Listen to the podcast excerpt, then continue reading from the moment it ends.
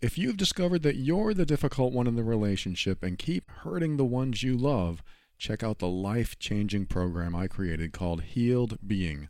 This is the step by step program to stop being controlled by your emotional triggers and start creating the strongest relationships possible. Go to healedbeing.com for your first four free lessons today. Life presents the toughest challenges. Every day you are faced with decisions that test your ability to express who you really want to be in this world. We're told to keep saying affirmations and keep thinking positively, but what do you do when that stuff doesn't work? Welcome to the Overwhelmed Brain, where you'll learn to make decisions that are right for you so that you can create the life you want now.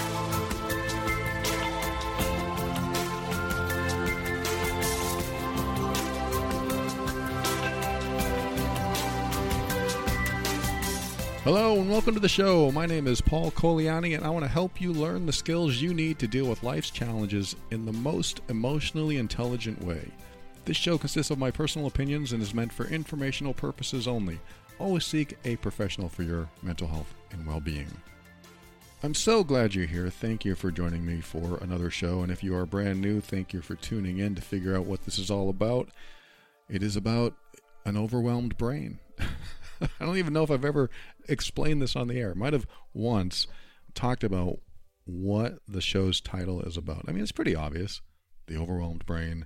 It is a show about uh, helping you become less overwhelmed, underwhelmed, not whelmed. It's a show about helping you stay out of overwhelm. So, how do you do that? I think there's a thousand ways to do that because a lot of stuff can add up to overwhelm. Work can add up to overwhelm, toxic relationships, self sabotaging thoughts and decisions, uh, poor behavior that leads to arguments on somebody else's side, of course, not yours. somebody else has poor behavior and then you have some sort of argument, or maybe you do. Maybe you have poor behavior and that leads to an argument. But my goal, in fact, back in 2013 when I started the show, was to create a podcast that just helps people get out of their overwhelmed brain. So many things are so overwhelming. And so, how do you get beyond that? How do you get past that? How do you get through it? And how do you not experience it at all if it's possible? I believe what I talk about on this show, and I wrote a book called The Overwhelmed Brain Personal Growth for Critical Thinkers.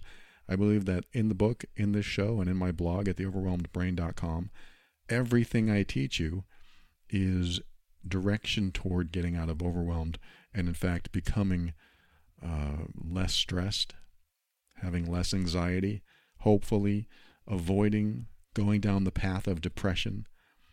And when you can do all the right steps, then you're not overwhelmed. Is it possible? I don't know.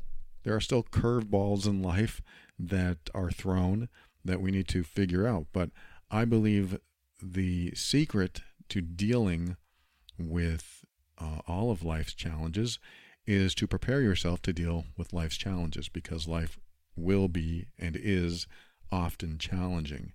So, as much as you can do to prepare and even prevent these challenges from coming through and coming along, you'll be in a better shape. You'll be in, in much better place so that you know how to handle it. So, um, again, my goal is, in fact, in my own life and hopefully in yours, I'm trying to instill from this show is to help you be prepared for life's challenges. That used to be um, on my business card a long time ago, when I had a business card that said, helping you through life's challenges or something like that. It wasn't exactly like that. It was more creative, but it is. It's a it's a show about helping you through life's challenges so that you have the tools and the resources to deal with the curveballs in life. And so I talk about a lot of things here. If you've been listening a while, you know that. Uh, for the last nine years, you probably have looked through my library and you can see all the things I've talked about, or hear all the things I've talked about, and maybe some apply to you and some don't. Like today, maybe this will apply to you, maybe it won't, but I think I'll start by talking about self worth and self esteem I think it's important to understand, uh, like, for example, I'm going to tell you right now this is the truth. You are worthy. Do you need to hear that? I don't know. But uh, sometimes we never hear. Some people never hear that they are worthy. And maybe, and not in those words either. Worthiness to me is uh, worthy of love, worthy of kindness, worthy of respect, worthy of just being noticed, being acknowledged, being validated. And so when somebody comes along and doesn't do those things for you, it might lower your self worth. Actually, I might say it lowers your self esteem. Because I think self worth starts in childhood. Well, I know it does. Because how do you feel when your mom or dad or any caretaker uh, doesn't give you love or attention or doesn't give you the right kind of attention? Or maybe it's toxic attention, or maybe they just ignored you altogether. And when you're a child, how do you take that in? Is it something that uh, leaves a good impression on you? Does it make you feel good about yourself? And uh, some caretakers don't understand that the amount or lack of love and attention and validation, some caretakers don't understand that that can last throughout our lives. So I look at self worth as something that develops when you're a child, and self esteem uh, stems from self worth. So if you have a low self worth going into your teens and into your adult years, then you're probably going to have a low self esteem and you may very likely accept bad behavior more than you should. In fact, think about this. If you have been known to allow people to be toxic around you, and allow is not the right word. I know it isn't. Some people are toxic, and you're not allowing it to happen. They just are. But let's just say that uh, they are violating your boundaries. They are pushing the limit with you. They are crossing your line. And with certain people, you would say, hey, you can't do that. You're crossing the line. You're being disrespectful. You need to back off. I think with certain people, we feel more confident doing that with. But with other people, typically family. family is usually the people that might push our boundaries more than others because for many reasons, but um, they they know our vulnerabilities, they know our buttons, and they've known us all our lives. And when they know us, we we can tend to be a bit more tolerant and resilient, and uh, that's not always good with a toxic family member.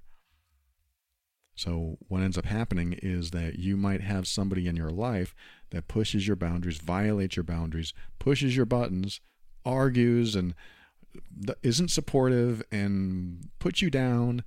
All this stuff that definitely damages uh, or can be damaging to your self esteem. And um, when that happens, the the question you need to ask yourself, and and I'm trying to be as polite as possible about this, but the question you want to ask yourself is Do I acknowledge myself enough to not allow this to happen? Do I love myself enough to not allow this to happen? Again, allow is not the right word, but just go with this for a moment. Uh, do I respect myself to allow this not to happen or to stop them from disrespecting me? This is where you say, I respect myself more than they respect me, so I won't allow their disrespect. There are battles we don't want to fight. I know.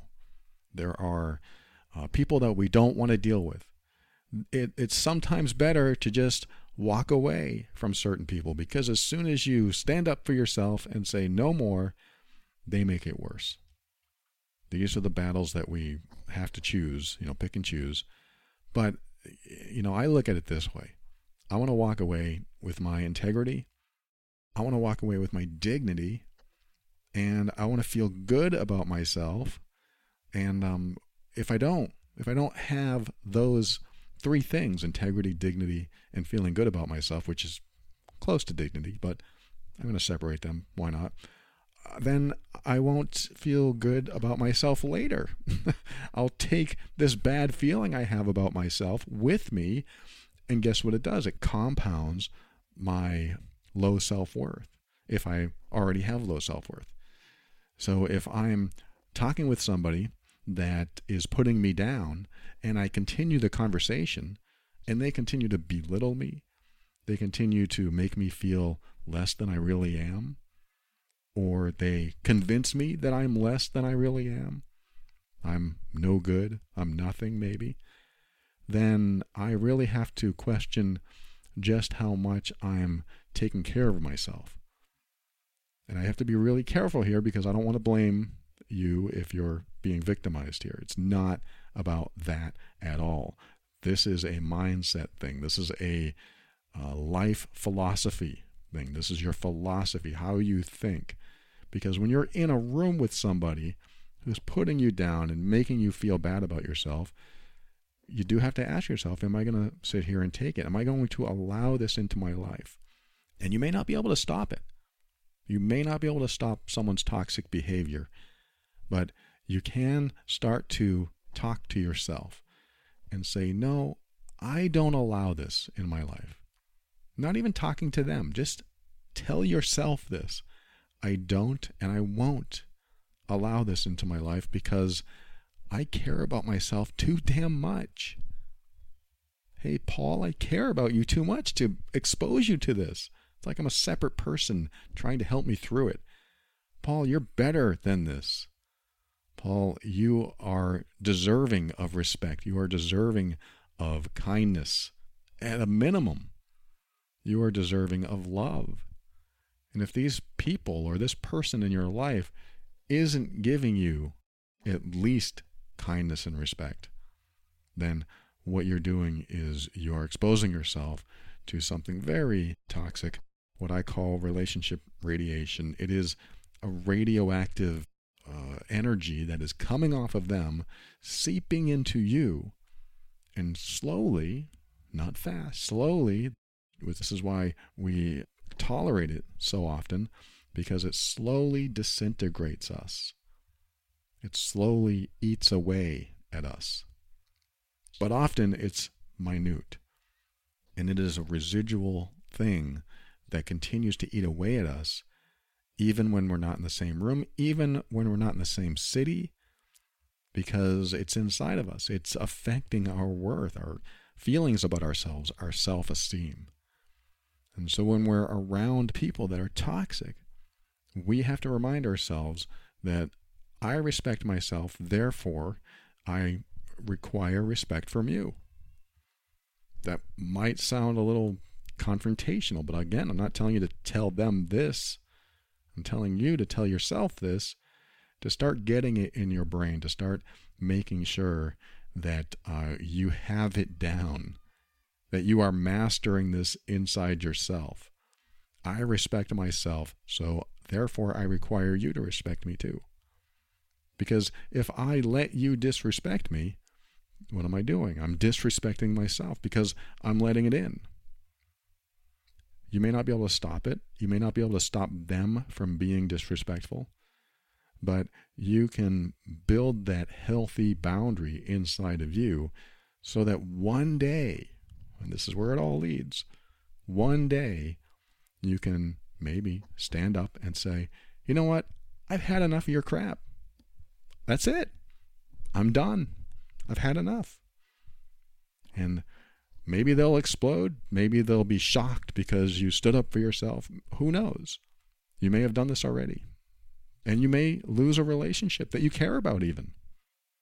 But there's only so much you can take because somebody who's disintegrating your self worth isn't somebody that you necessarily want to be around all the time. I'm not saying that you have to get rid of anybody in your life. I'm saying that once you start developing this healthy boundary inside yourself, that the right words and the right steps will come naturally. Because you will get to a point where you know for a fact that you don't deserve anything less than kindness and respect. I mean, I, I say this on my other podcast, Love and Abuse, over at loveandabuse.com. You deserve nothing less than kindness and respect. I think I reversed the order respect and kindness. and because you do, because you deserve that, that tells yourself that you are also worthy. That convinces yourself that you are worthy of better behavior. You are worthy of love. You are worthy of so much more than some people are capable of giving. So you have to know that inside of you. Again, I don't know if you need to hear this or not, but I think it's important to have some sort of fallback when somebody comes up and says something awful. Hey, what happened to you? You know, what if somebody comes up and says? Hey, what happened to you? You look, um, you look tired. Wow, you look tired, and you might feel energized. you look like um, you just woke up and you look sick. Are you getting enough nutrition? And you think, wow, I, I thought I was doing really well. Wow, you know, those those clothes aren't as baggy as they used to be. What happened? Whoa, now they're really starting to shame you. they're really starting to put you down. There are people like this. I think you know. There are people like this. They'll say things and they're hurtful. Some mean it, and some people really mean to hurt you. They want you to hurt because that's how they take your power away. If they take your power away, then they feel powerful. They feel like they're in control of their life. There's a whole psychology behind that. People wanting to take your power so they feel power. It's kind of like a bully situation where the bully comes along, and as long as they're able to take your power, you will never be more powerful than them. And then they feel like they have control in their life. If they feel like they have control in their life, they don't have to deal with all of life's challenges because they're tackling life's challenges before they become challenging. They, I mean, they don't want to deal with the uh, stress of emotional challenges. And so they don't want to deal with the stress of challenge. So they try to take everyone's power away so that they don't become challenging to them. And uh, when people like that are in your life, that's exactly what they do. They take your power away. Why would you let anybody take your power away? Again, I'm just trying to install that in your mind. I'm not saying it's easy. I'm not saying that you're prepared to do this now. Maybe you are. But I am saying it does take the first step. And the first step, uh, what I'm talking about, is your power. To get your power back or start building it or rebuilding it takes a small or large leap in your mind that says, you know, I'm more worthy than this. I am worthy of kindness and respect and love and acknowledgement and validation. I'm worthy of this. And let me say this if you don't feel you're worthy of it, then this is where we look into our past and ask ourselves, well, who were our caretakers growing up? Who were they? Because we're born worthy of love and kindness and validation and support, and we're worthy of that. We are born innocent, and we are born free of uh, challenges until the first one comes along, which is usually, I'm hungry. but hopefully, we're fed. Some of us aren't. Some of us are neglected, not only physically, you know, but mentally, emotionally. And every form of neglect as a child turns into lower self-worth and low self lower self-esteem. And then we take those feelings if they're never made up you know if one of your caretakers never makes it up and says oh you are so wonderful and i love you so much and oh look at that drawing you know if they don't do any of this stuff or they didn't do it in a way that made an impact with you then you're going to take the, the feelings of low self worth and low self esteem into your adult life. And so we need to remember that uh, the people that brought us up, I mean, I can speak for myself, they weren't healthy. yes, we can say, hey, they, they did the best they can. I don't want to blame them. And then I'll say, why not? why not blame them? Oh, that's awful. They they did the best they can. You know, my mom was abused by her stepfather. I, I don't want to blame her. It's not about blame. It's it's just about not going into denial because when you're a child, you don't know what life is like and you're hoping your caretakers know enough about life and enough about love and enough enough about raising you and showing you the love and kindness and respect and all that stuff that you deserve, but sometimes they can't. And because they can't, either because they're unwilling or unable, it doesn't mean they didn't. I don't blame my mom for not being there all the time because she had other things to do. And one of those things was protecting us from the alcoholic in the family. And so I didn't feel like I got enough love and hugs and I know she loved me, but I can still look back and say, yeah, that's that's why. That's why I felt less worthy and had low self-esteem when I was younger. Because my mom was able, unable to do that.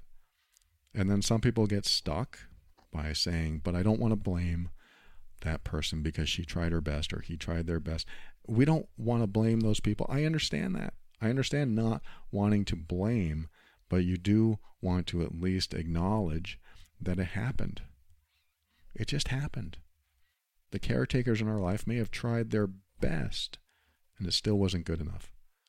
Doesn't mean we have to be angry with them. It doesn't mean that at all unless you want to be. My whole point here is don't go into denial. If you really have thoughts and feelings about something, you know, about a person in your life, don't go into denial about it. Because I've heard this over and over again. My mom, you know, she was supposed to protect me from my abusive dad, but uh, she never did. So I'm really angry with my mom. So it's not fair to be angry at her because I know she was being abused too. And then I'll stop and I'll say, it's okay if you're angry at her. And then they'll say, but she doesn't deserve that. And I'll say, I know. But if you feel angry inside of you and you need to get it outside of you, you need to take it out of your system, you might just have to admit that, yeah, I'm angry. I'm angry. It, it shouldn't have happened. She should have stood up for me, damn it. I'm so angry. And however it comes out for you, just to get it out of your system, not that it's actually directed at that person. Like if I was angry at my mom, to direct that at her and mom i'm angry at you because this and this and this i don't have to say that because all i have to do is express it in myself it's okay to be angry. It's okay to have feelings about someone that even though they had it difficult as well it's still inside of you and you have two choices. You can hold back you know repress it stuff it back down or you can let it out. And you can choose to let it out with that person or not. I'm actually a fan of not necessarily letting it out with that person. But if I have anger about someone that I believe doesn't necessarily deserve that because they were going through a difficult time too, I need to get it out. I need to talk to a friend. I need to talk to my girlfriend. I need to talk to a therapist, whatever, whoever. I just need to get it out. Because what happens is once that negative energy is out of your system, you start to feel differently about it. This is something I learned with my stepfather. I was so angry. I hated my stepfather for years and years and years. I didn't even know I hated him until late in my 30s. And then when I realized I hated him, I felt like uh, I shouldn't. I shouldn't hate my stepfather. He really tried. He drank a lot and uh, he was abusive to my mom and he was scary as hell to me. And I think he was abusive to my siblings. And uh, there were uh, so many emotions I had about him but I repressed them. I held them back. I did not want to experience them because I kept telling myself hating is wrong. Being angry at someone that sick is wrong. So instead of letting it out, expressing it, admitting it that I felt these things, I just stuffed it back. And of course, when you stuff things back, suppression of thought and repression of emotions leads to depression, or it can. That's where it led for me. I suppressed my thoughts about my past and repressed the emotions I had about certain people.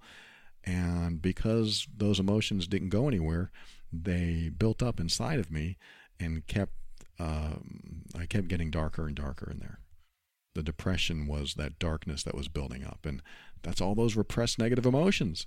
I just pushed them, stuffed them, swallowed them so that uh, depression had no choice but to exist suppression of thought, repression of emotions leads to a depressive state. And uh, that's not the only thing. I know there are other people that deal with depression, and I'm not saying that's the only formula, but that is important to remember that it can lead to that if you suppress and repress and prevent those things from ever coming out.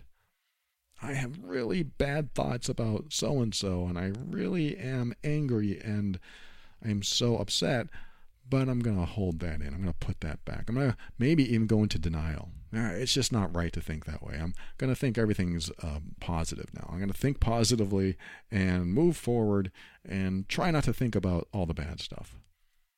And then we wonder why life doesn't always work out. That's that self sabotaging behavior I think I talked about in the last episode. Things don't work out. We try to find the source of why it didn't work out so we don't do that again. But the source may be inside us, way down there, because we stuffed it down there. And when you get rid of this stuff, when you express it or at least give it a voice to give it a way out of your system, this is one of the ways we start to get overwhelmed is we stuff the negative emotions and the negative thoughts down. Either because we don't want to make waves, we're afraid of confrontation, or we think we shouldn't. We think we shouldn't think and feel that way. And so I'm, I'm skirting the edge of uh, probably people's comfort. some people listening right now, uh, there's probably some comfort skirting going on. I'm trying to be very aware that um, it sounds like I'm saying, hey, even the nicest people who were abused themselves, if they abuse you, you should be mad at them. No, it's not that at all. I, I, I hope it didn't come out that way. What I'm trying to say is let's just say that you were allowed to think and feel anything you wanted with no moral repercussions and no uh, issues with uh, family or friends or romantic partners. Let's just say that you were allowed to think anything. Anything you wanted. Think and feel anything you wanted. And by thinking and feeling, it doesn't affect anyone else. That's what I mean. It's like if you were allowed to think and feel anything and you knew it would affect no one else, and if you want to go even further, you can say, and even if you are mad at someone, it doesn't really mean that you're actually mad at them. Like they're not going to hear it and say, oh, you're mad at me. Let's just say that uh, I have this hatred toward my stepfather still. And somebody said, well, let's just say that your stepfather didn't care about how you felt about him. Like it didn't affect him at all. No matter what you said, you could say, I hate you and I hope you die, and it wouldn't affect him at all. Because he would know you have a lot of thoughts and feelings stuff down there, and you just need to get them out. So, speaking your inner truth, what does that look like? What does that sound like? I don't think I'm explaining this right, but the point is what's really inside of you that if you did speak your truth with no fear of the consequences, what would that sound like? For me, it was, I hate my stepfather so much. That was my breakdown in my 30s. I had a breakdown that I didn't realize I was holding on to hate and I was about to lose a relationship. And as she was getting ready to walk out the door, at least the next day, that came up for me like all this hatred I, I was holding on to. Wow, that was mind blowing. I didn't know that was in there. But uh, I sort of did because I held back. I held it back. I repressed it. And I decided that I was never going to express it because my morality said that hating is wrong. And my quote, emotional intelligence back then said that if I hate, then I must uh, have hatred inside of me. And if hating is bad, then it's bad to hold on to it. But any negative feeling that you don't give a voice to or at least express in some way to get it out of your system stays inside of you. So it does affect you, even though you're denying or stuffing it back down, because it's still inside of you. If it's still inside of you, it's still affecting you. And it does affect your self worth because the old adage is true when you have hate in your heart you feel hate inside of you, and hate is a very strong negative energy to hold on to.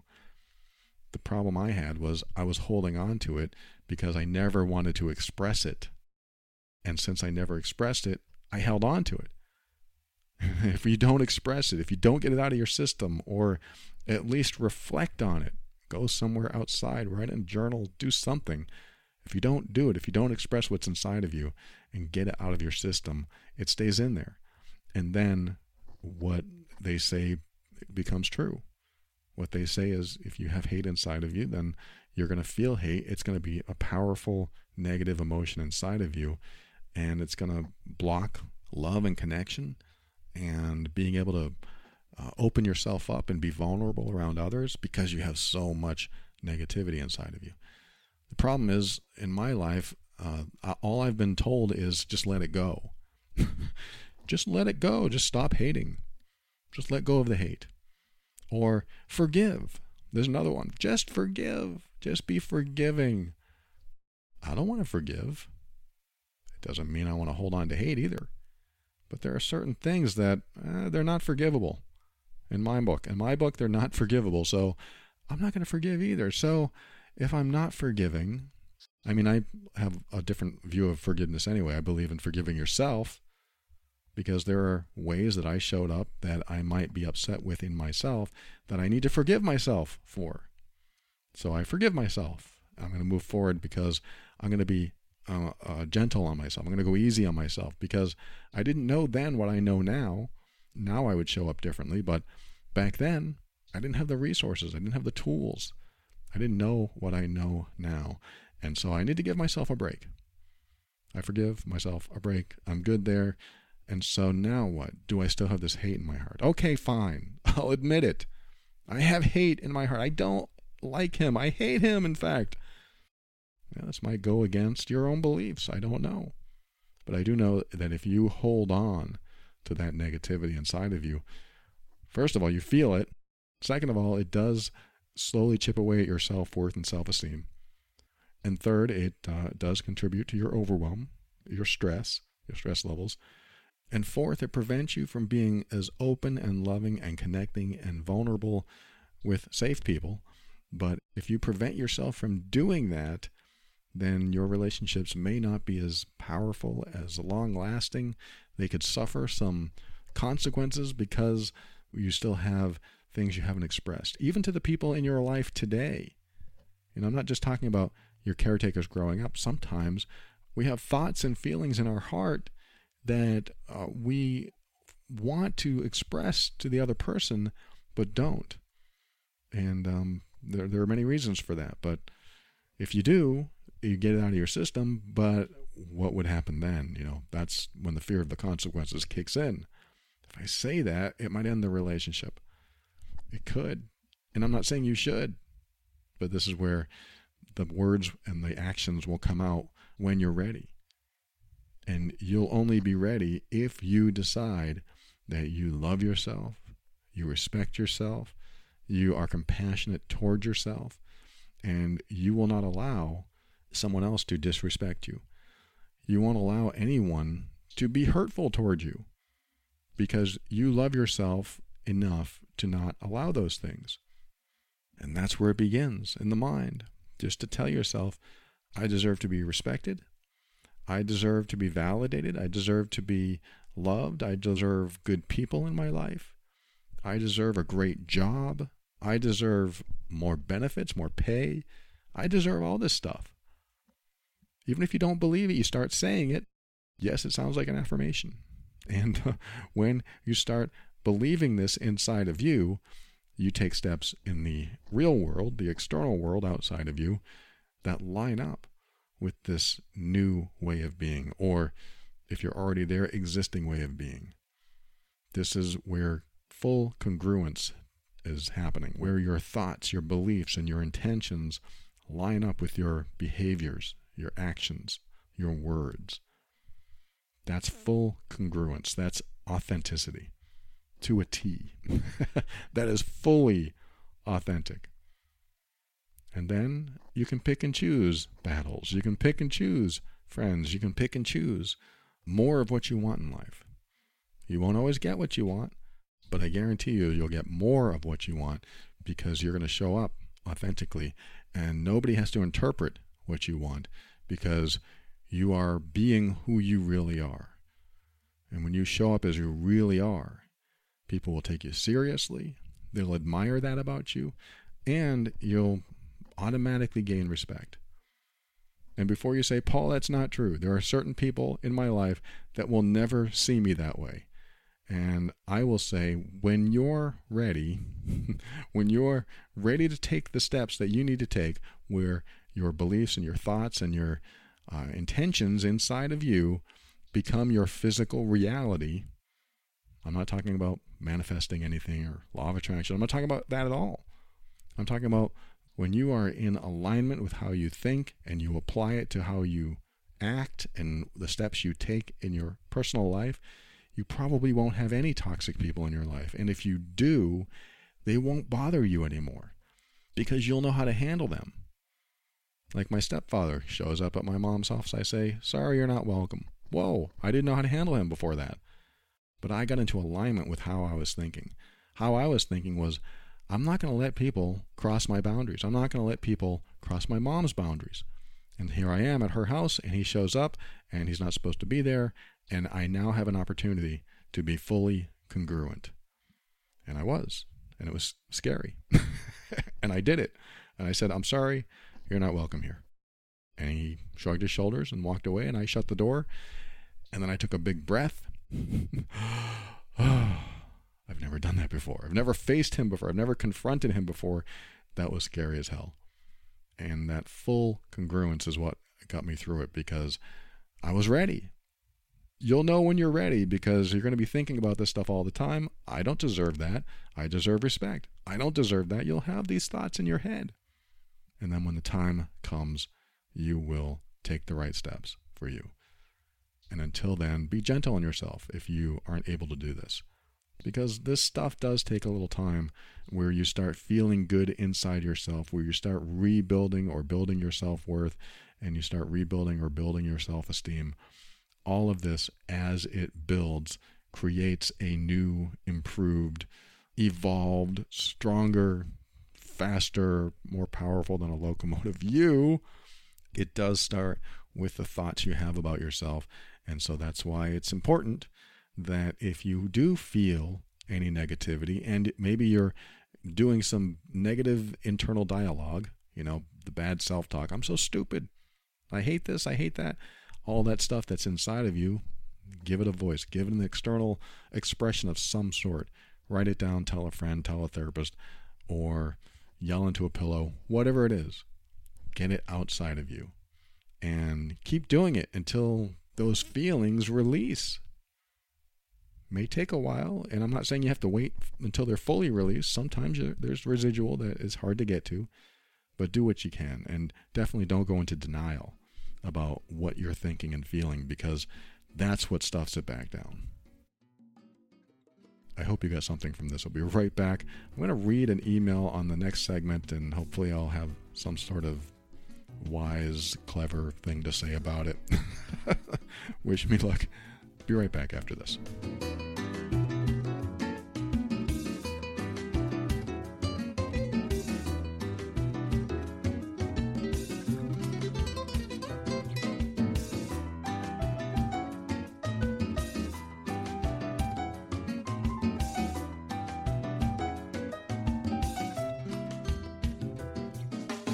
You know, I was just talking about telling someone, you know, don't leave it inside of you. Tell someone, get that internal voice out. And today's sponsor is the perfect place to do this. They are BetterHelp.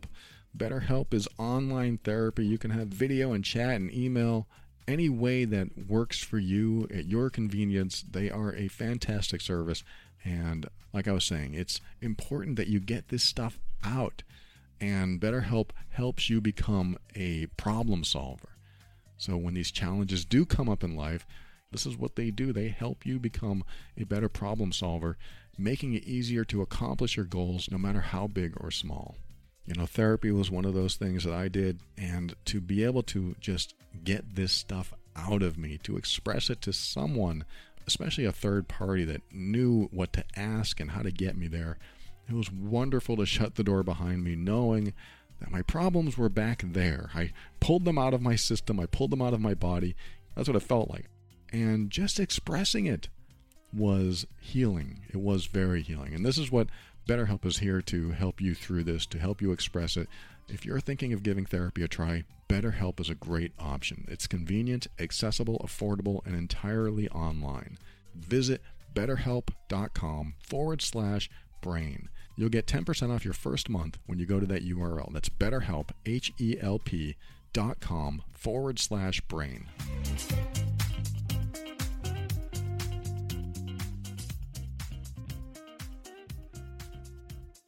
Welcome back. I got this message not too long ago. I'm going to just read it to you and see where we go with it. I really haven't thought about it too much. Uh, this person wrote, How do I fight an issue with me having to be there for all events?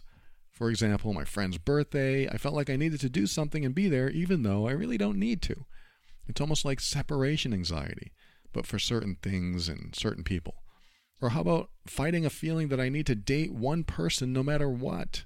I want to expand and date others and not feel like I have to dedicate to one person. If this was on a podcast, it would be awesome. okay, that's the message. Thank you so much for writing. And um, I can totally relate to this actually, because as a former people pleaser, you might be experiencing this a little bit. Um, maybe you feel like you want to be liked, and by not doing certain things or saying no or doing what you want to do, you feel like you won't be liked. You feel like maybe people will look down on you. And if that's the case, then you do have to work on certain things. I, I actually talk about that over at theoverwhelmedbrain.com. I talk about people pleasing a lot on this show as well, but you can read about that if you go to theoverwhelmedbrain.com and type in the word uh, please or pleaser in the search field. You will find some articles and episodes on that that I highly recommend you review, you check out, because you're going to learn um, that if you're a people pleaser, you're going to learn that it takes some uh, effort to get over your fear, what might be a fear of confrontation. And um, it's, it's probably more than that because you said, my friend's birthday and I feel like I should go. And if I don't, it's like separation anxiety. So, my question this is where I start asking myself questions. If I were in your shoes, I would ask myself, okay, what would happen if I didn't go? Well, I'd have all these feelings. Okay, why are you having these feelings? You know, that's just a simple question. Why are you having those feelings? Well, if I, and I'll just make up what you might say. Well, if I don't go, then uh, my friend might think I don't like them. And then I would say, okay, how is that a problem? That's a question I like to ask because uh, it's a drill down question. How is it a problem that your friend doesn't like you? Then the answer might be, well, I want my friend to like me. Yeah, but how is it a problem? This is where we start asking ourselves very simple yet obvious questions that we probably really haven't asked ourselves before because we usually stop at, yeah, but I want to be liked, or yeah, but I don't want to make them mad. That's where we usually stop. And then I would say, well, why don't you want to make them mad? How is that a problem? Why does it matter if they're mad? But I, I want to be liked. I want them to know that I'm not disrespecting them, I'm not neglecting them. Why?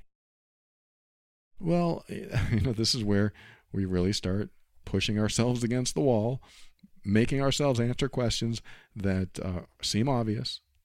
I call them stupid questions that lead to healing, drill down questions too.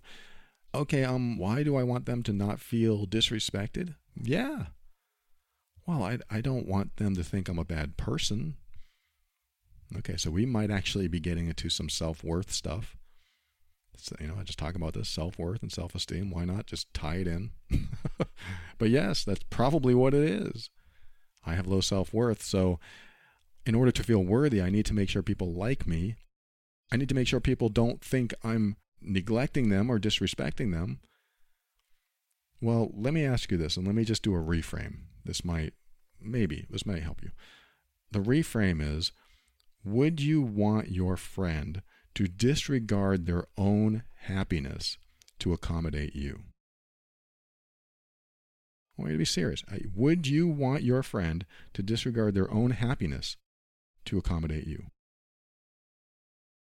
You know I'm going to turn this around. because if you said, no, of course I don't want my own friend to disregard, I want them to be happy. I want them to be happy. Then why would you ever support their disregard of their own happiness? Why would you ever do that? I wouldn't. Of course not. Of course you wouldn't. You wouldn't. Just like they would not want you to disregard your own happiness because a true friend won't let you disregard your own happiness. They won't. They love you. They care about you. They want you to be happy. Hey, I can't make it to your birthday party. I'm so sorry. No worries. It's all good. I'm just glad you called. Thank you so much. That's a friend. What if they said, uh, what? You can't make it to the party? You're a jerk. That's not a friend. That's not a, the way I define friend. That's something else. That's somebody who just wants what they want and doesn't care what you want. That's selfish. Don't disregard your own happiness to accommodate others. That's not how life is supposed to be. That's not how friendships are supposed to be. That is the reframe I'm giving you because true friends will want you to make sure that you are supporting yourself, that you are happy, that you are going in a direction that feels good to you. And if you miss a party, they're going to understand. They're going to be okay with it. And you might need to just try this out. What would happen if I called my friend and said, Hey, I can't make it. I'm so sorry. What do they say? Are they a jerk or do they say, It's no problem? it's no worries at all. We'll see each other again. I'll meet you whenever. And then you learn that it's okay because they actually do support your happiness. They don't want you to disregard your own happiness. So, this is where I go with that. Now, the question about uh, dating uh, one person at a time, for example, this is what I assume you mean. Like, I want to be able to date more than one person. I don't want to feel like I am dedicated to this one person. I don't know what to tell you. the only reason I say that, and I might be wrong here because I haven't really thought about this too much, but uh, I am that same way. When I date someone, I'm all in until I realize this isn't the person for me. So, this might not be a question that I can answer uh, congruently. so, let me give you, if I think about this for a second, let me give you one thought on this. Um, let me think. If I wanted to, let's just say when I was dating my girlfriend, uh, oh, this is a good example actually. So, when I first met my girlfriend, we were long distance. We met online, and we were good friends for like two or three months before she said, It's too bad you're not closer because we could try dating and see if something worked out. Which threw me for a loop because I thought we were going to just stay friends. But I said, Whoa, whoa, whoa. Okay, uh, dating. Okay, do I want to date this person? Uh, and so I had to think about it. And then I said, I guess so. I, I guess yeah, let's do this. Let's do this. Let's, you know, we've been talking every night for hours anyway. We were already really connected in so many ways. Um, I just hadn't gone to that place, and she did. So she brought it up, and I said, uh, "Okay, let's do that. Let's connect." And she said, "Okay, well, I'm coming up. I'm coming up uh, anyway for this. I guess she was going to a wedding or something." I said, "Great. We'll meet then. We'll meet then, and we'll just see if there are any sparks." And so um, it was going to be like a month before we saw each other. And I think it was the day, the next day or the day after, I um, I asked her something, and she said, "I'm going on a date tonight." And I said, "What? You're going on a date?" And she said, "Well, yeah." And I said, "I thought I thought we were gonna, you know, see if we were compatible and if this is gonna work out for us." And she said, "Well, uh, we haven't met yet, and my life doesn't just stop as soon as we uh, make an arrangement because I don't even know if we're to work out or not. I mean, I'm just, you know, just trying different things and seeing if I can find somebody that is compatible. And you may or may not be it. So uh, I don't know. I mean, she was honest, which I appreciated. But I, I felt like um, a little offended. It felt weird to me. And it's because I've been the type of person that gets one person, starts dating them, and just goes all in. I'm not paying attention to anyone else. I am set on this person until it works out or it doesn't work out. I don't want to, you know, spread myself too thin, I guess. Or maybe because I get feelings faster than some people and I have feelings for a person, so I just keep going in that direction to see if it works out. So that's been my modus operandi for most of my life. So that's who I've been. So when she said that, it was totally weird to me and I, I again, I felt strange about it, and I had feelings about it. And um, I think we hung up, and then I called her back a couple hours later, and I said, I just realized you're right. We haven't met, and it's very unfair of me to say who you should or shouldn't date because it's you're right. We may not work out. We may not work out, and it's unfair of me to take that away from you. And she said, thank you so much. And, you know, wow, she was surprised because it was a totally different attitude that I just had a few hours before. And I was serious. I was genuine. I, I, I she was absolutely right. And I said, uh, you know, of course, you know, go out, date, do your thing because you're right. What if we meet and you had an opportunity with somebody else and I took that away from you because I was just thinking that I'm a one on one type of guy and you should be too. So I didn't want to put my values on her because that's not what you're supposed to do. You're supposed to let people be who they are. And what's interesting when that happened, um, she said, "Thank you so much," and I'm so you know I'm so glad you feel that way. It, she felt like it was a relief that I wasn't there to control her. That I, I mean, that's who I used to be a long time ago, and I realized, wow, that's an old pattern coming out inside of me, and I don't want to be that person anymore. Of course, do your thing, go out there and, you know, meet people, of course.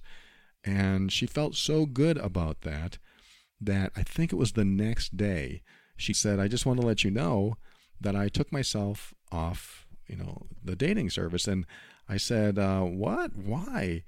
And she said, Because of what you said. And I asked her, What did I say? and she said, You said it was okay if I did that.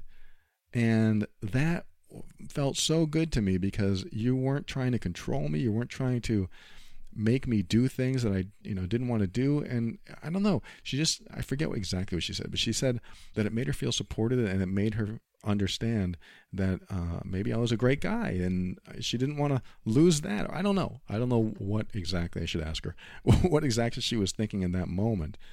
But she said, because I did that, because I just let her do what she wanted, and let her be herself. I mean, this is what I teach over in Healed Being. Let them be themselves. That was what um, helped her understand that maybe this could be something more. And then the rest is history. We met and we the sparks flew and everything was great and everything is still great and we're still together today, eight, nine, whatever, eight years later. And now I'm on this question. now I have this question in front of me that um, is challenging me a little bit because he says, How do I fight this feeling to date only one person at a time? He didn't say those words, but that's what I'm reading. And not feel like I have to dedicate to a single person. And my answer to that, after that entire story, this is what I learned after dating my girlfriend. I've learned that every time you treat a date as meeting with a friend and just learning more about your friend, that it becomes less about impressing someone and more about being yourself. And when I was talking to my girlfriend for the first few months, before we ever decided that we were going to date, we were friends. And every time we got on the phone, I was talking to her and telling her things that I probably wouldn't have been comfortable telling a potential partner because I didn't think she was ever going to be my partner. I went into this as a friendship, and that's what it was going to stay in my mind. And so what ended up happening was I was super transparent with her. I just told her everything. I told her my deep, dark stuff. I told her my fantasies. I told her everything because there was no worry about impressing her or offending her because I'm just a friend and I'm trusting her in this environment to tell her anything. And that's what I learned is that when you go into a date or you think there's a potential partner, if you treat it as a date and you're trying to impress the person, you will end up not being yourself. I mean, most of the time, you will not feel like yourself. You will not be able to express yourself in a way that a friend would to another friend. What I've learned is that total honesty, or at least for the most part, being so honest that it doesn't matter if it works out as a relationship, frees you of the feeling of dedicating or feeling that loyalty toward that person as a romantic partner. I think that's the best way to describe this. Again, I may not be the best person to answer this, but this is how I see it is that if you really want to just you know date people in general, not just one person and like I probably would still do, just dedicate yourself to one person and you just kind of want to date, then you got to treat these people as friends. You do. You're like, this is a friend of mine. Hey, how you doing? It's great to see you again. And don't worry so much about impressing them and saying exactly the right things, because this is exactly how I look at um, getting a new job, for example. If you go into the interview and you pretend to be someone that you really aren't most of the time, guess who you have to show up as for the rest of the time if they hire you? It's going to be difficult to show up as that person if you were trying to impress them and you were super cordial and you had super manners and you never swore, but in your real life you do sort of the opposite.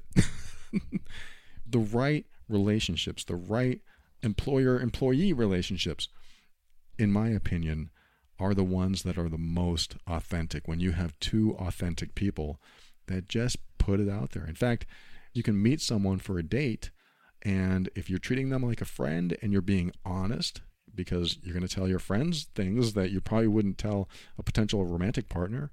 You may talk about the other people you're dating.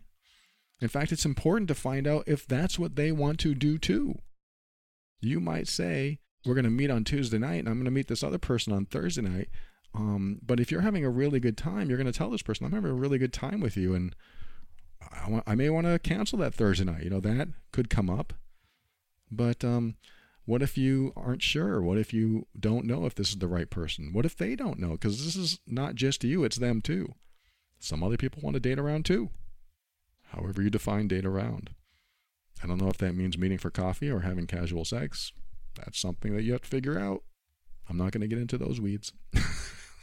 but you have to keep these in mind. And honesty is the best policy. This is my final thought on this. Honesty is the best policy hey, look, we're having a date on Tuesday, and I just want to let you know I'm having a date on Thursday with this other person. Or you could just say, I'm meeting with you. I'm meeting with you on Tuesday, and this other person I'm going to be meeting to as well on Thursday. I just want to be open about that. I just want to be honest because, you know, I'm not sure. I'm just meeting people and trying to explore uh, if there are compatibilities. And so far, and you can say this if you want, you and I are getting along great, and I think, you know, this could be something. I'm just looking for compatibilities. And maybe it doesn't even have to get that deep. Maybe just saying, yeah, I have another date on Thursday or whatever, you can find out where they are with it. Because if they say, oh, you do, I thought, uh, I thought we were exclusive or something like that, then you know where you stand with them as well. Because you have to find someone that is okay with this. If they're okay with it and they think, oh, good, you know, this is, I'm doing that too, no problem. So this is probably terrible advice, but at least I got to tell you my dating story. and I hope the other stuff I told you about, you know, people pleasing and things like that is helpful. Thank you so much for writing. And thanks for listening to another episode of this show. I hope uh, you got something out of it today. If you didn't, tune in next week. we'll be right back right after this.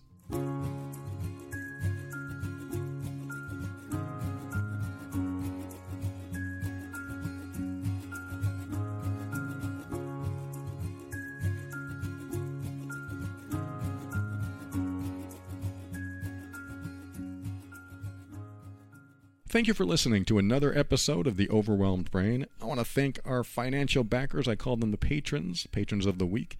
Gemma and Michelle and Chris and Elaine, Emily, Wanda, Kayla, Victoria, Janet. I recognize all your names. Good to see you guys. And someone new, and um, they gave me a very difficult one, but I'm going to try it anyway. Fetsila? Fetsila? Fetsila? Thank you for joining the patron program and your support. I hope I pronounced your name correctly. I have to look these up. and I appreciate you. I appreciate all patrons. Thank you for your continued uh, support or your new support. Fetsila, I should, probably shouldn't try again. but it is so wonderful to have you on board. Grateful for each and every one of you. And if you value the show and you'd like to give back, head over to moretob.com and you have options to do that. You could join the patron program or give a one time donation. Totally up to you. Thank you, patrons. I appreciate each and every one of you. And for a show on how to deal with difficult relationships, you heard me say it earlier, visit loveandabuse.com. That's where I talk about emotional abuse, control, and manipulation, and toxic people, and poisonous communication, and how to deal with that, and how to have uh, good communication strategies as well. And if you know you're the difficult one in the relationship, you heard me mention it at the very beginning of the show, head over to healedbeing.com. And that is a life changing program that uh, will help you stop being controlled by your emotional triggers and hurting people that you care about. HealedBeing.com. And finally, let me give you one more website. Thanks to Kevin MacLeod of Incompetech.com for some of the music transitions in the overwhelmed brain. And just one more word regarding that second segment. I'm going to tell you that um, the person who wrote and said, you know, I want to date more than one person. Just adopt the attitude my girlfriend had with me. Act as if it's perfectly normal. This is my final piece of quote advice to you. Act as if it's normal. Because it is. Today's dating is a lot different than it was. I'm old school. I like to date one person until it works or it doesn't. But a lot of people like to date other people and try to figure out who's most qualified, who's most compatible. And so maybe you just have to act as if it's normal. And when you do, you'll probably find that it probably is. And uh, if it is, then you find the right people that also are looking for that um, close to perfect partner they can. It just depends on your goals, too. I mean, what is your goal? Is your goal to find a long term relationship, or is your goal more casual? You know what I mean. If it's more casual, you should be honest about that, too. Not looking for a relationship, I just want to keep things casual. That's honest.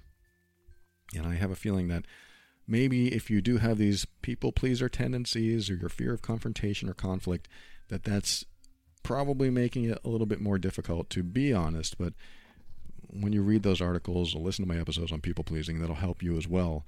But you do have to kind of let people know what's going on because some people are in it for different reasons and you don't want to trick them. You don't want to deceive them. And it sounds like you haven't been. I'm not saying you have. You know, this person who wrote.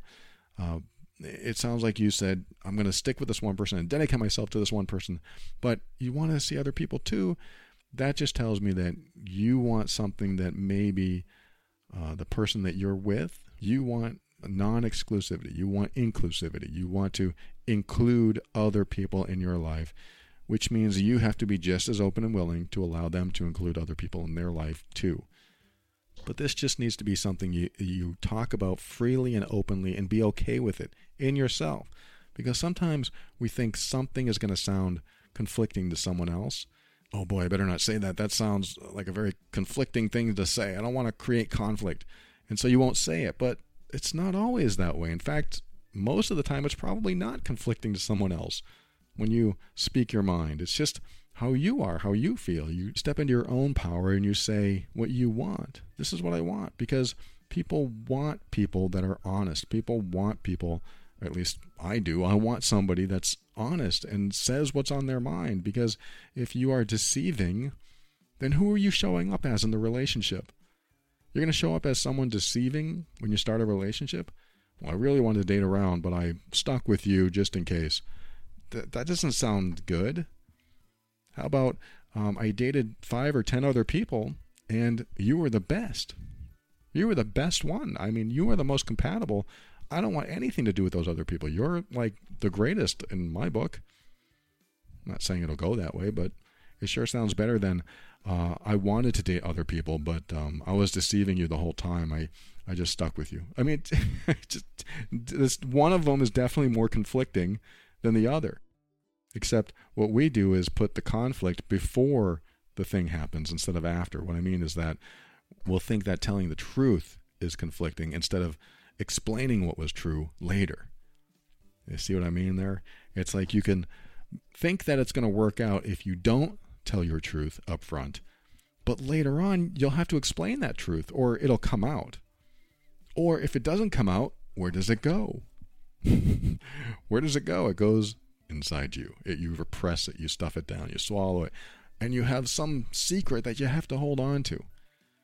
Life is too short for these secrets, and I know I'm telling you to just gain the courage and be okay being open and being transparent, but sometimes it's the best policy. I mean, We know the term honesty is the best policy. So, what happens when you are honest, especially with strangers that you meet on a dating site or wherever you're meeting these people? Uh, to be honest, you know how many honest people there are in dating sites? That's a trick question. I'm not saying that they're not. I'm not saying that nobody's honest. I'm saying that usually we put our best face forward. Usually we put on some sort of super impressive display of us. We put out all of our feathers. Here we are in all our beauty, our best manners. But what would happen if you showed up as yourself? This is what we're going to end up with anyway if we're in a relationship. I'm not saying that maybe you should dress in your sweatpants to a nice restaurant. No, you still you'd still dress up to go to a nice restaurant unless that's not you at all. Seriously, if that's not you at all, maybe you shouldn't. Maybe you shouldn't dress up nicely. Maybe you should just be yourself. Because what if they say, wow, I should have worn that too? That would have made me feel so much more comfortable. Whoa, you might have some compatibility there. But again, you know, you, you pick and choose what you want to do. There's, there's always the ritual of getting to know each other and making some impressions. You're getting to know each other anyway because everything's new to each of you. But um, it is important to remember that you don't want this stuff coming out later. And I don't like things that come out later, so I bite the bullet. You've probably heard the term eat that frog. eat that frog first thing so that the rest of the day goes fine. Based on a book. Eat that frog first thing. It's like making the hardest call of the day. Like the call you, you have to make to that very angry customer. You don't want to make it. So instead of calling them, you make other calls that are easier throughout the day, but it weighs on your mind. You're going to have to call this customer eventually, but you try to avoid it because you know it's going to go awful. And so the book talks about, and I haven't even read it, but I know the concept. The book talks about just make the call first thing. Get it out of the way. Get it out of your system so that it doesn't sit inside you, festering and eating away at you and making you feel terrible. Eat that frog first thing. And that's the hard thing to do, right? Eating a frog. So you eat it metaphorically and then it goes away. You're done. Now you have the rest of the day and it's fine because you got that hard part out of the way. It's the same thing with this person. I believe it's important to just put it out there and make sure that they are being transparent so that it doesn't come up later and now you have to talk about it. Yeah, I really wanted to date other people, but uh, and I know it's a big challenge to do that if you've never done that, but that's why I say just take things slowly, take small steps into being transparent and be okay with it because this is fully accepting yourself. Own it. Own that's who you want to be. Own yourself. That's what I want to do. I want to date other people too. That's who I am. That's what I want. I I'm not ready to settle with one person until I find the right person. That could be you. That could be how you want to say it. But you have to own it inside of you. Remember, it all starts inside. It all starts inside your mind. You have to really get it going in there and just say, I'm very comfortable with who I am. And I'm going to express this because that's who I am. That's what I'm going to do. And people who appreciate honesty are going to appreciate that. They're going to appreciate that about you. I don't think anybody wants to be deceived. I think sometimes people find it easier than the truth, but they, they still think about it. It's like they can't get out of their mind when they're deceived. Oh, I've been duped. Oh, that jerk. Can't get out of your mind. So that's why I say, you know, it's just best to let it all out there. Just like when I was talking to my girlfriend before we ever became a couple, man, I told her some stuff that she still says to this day. She tells she still tells her friends, "I can't believe you told me that stuff." I did not make myself appealing in the least. In fact, one of the very first things I told her was, "Yeah, I'm not making any money and I'm living in my mom's basement and I just got divorced a few months ago." So you probably don't really want to date me. I said something like that, and she laughed. And she said it was so great it was so refreshing to meet someone who was just honest. And so that's one of the things, probably the main thing, that started to strengthen our bond. It's just my total honesty, just owning who I was, knowing in my mind that it was going to drive her away. I knew it in my mind. It was something I believed, but in my mind, I said, I know this is going to drive her away, but it's my truth. This is where I am. I said, I'm still trying to heal from my divorce, so I'm not ready to date. Plus, I'm not making any money and I'm living in my mom's basement. and uh, we hit it off.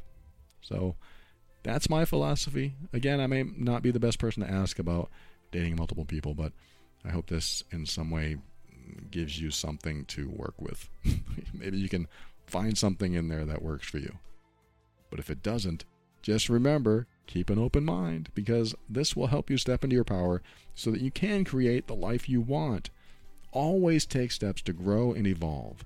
You are powerful beyond measure. And above all, and this is something I absolutely know to be true about you, you are amazing.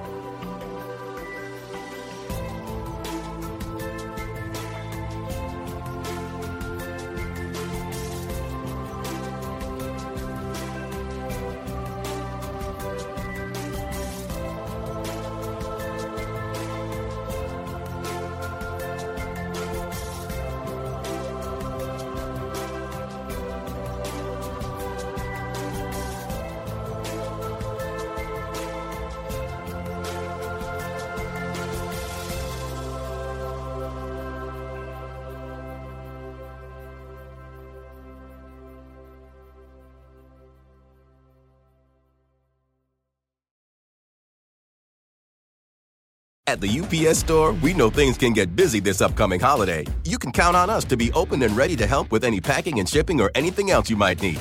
Is there anything you can't do? Um, actually, I don't have a good singing voice. the UPS. Nope. But our certified packing experts can pack and ship just about anything. At least that's good. The UPS store. Be unstoppable. Most locations are independently owned. Product services, pricing, and hours of operation may vary. See Center for details. Come in today to get your holiday goodies there on time.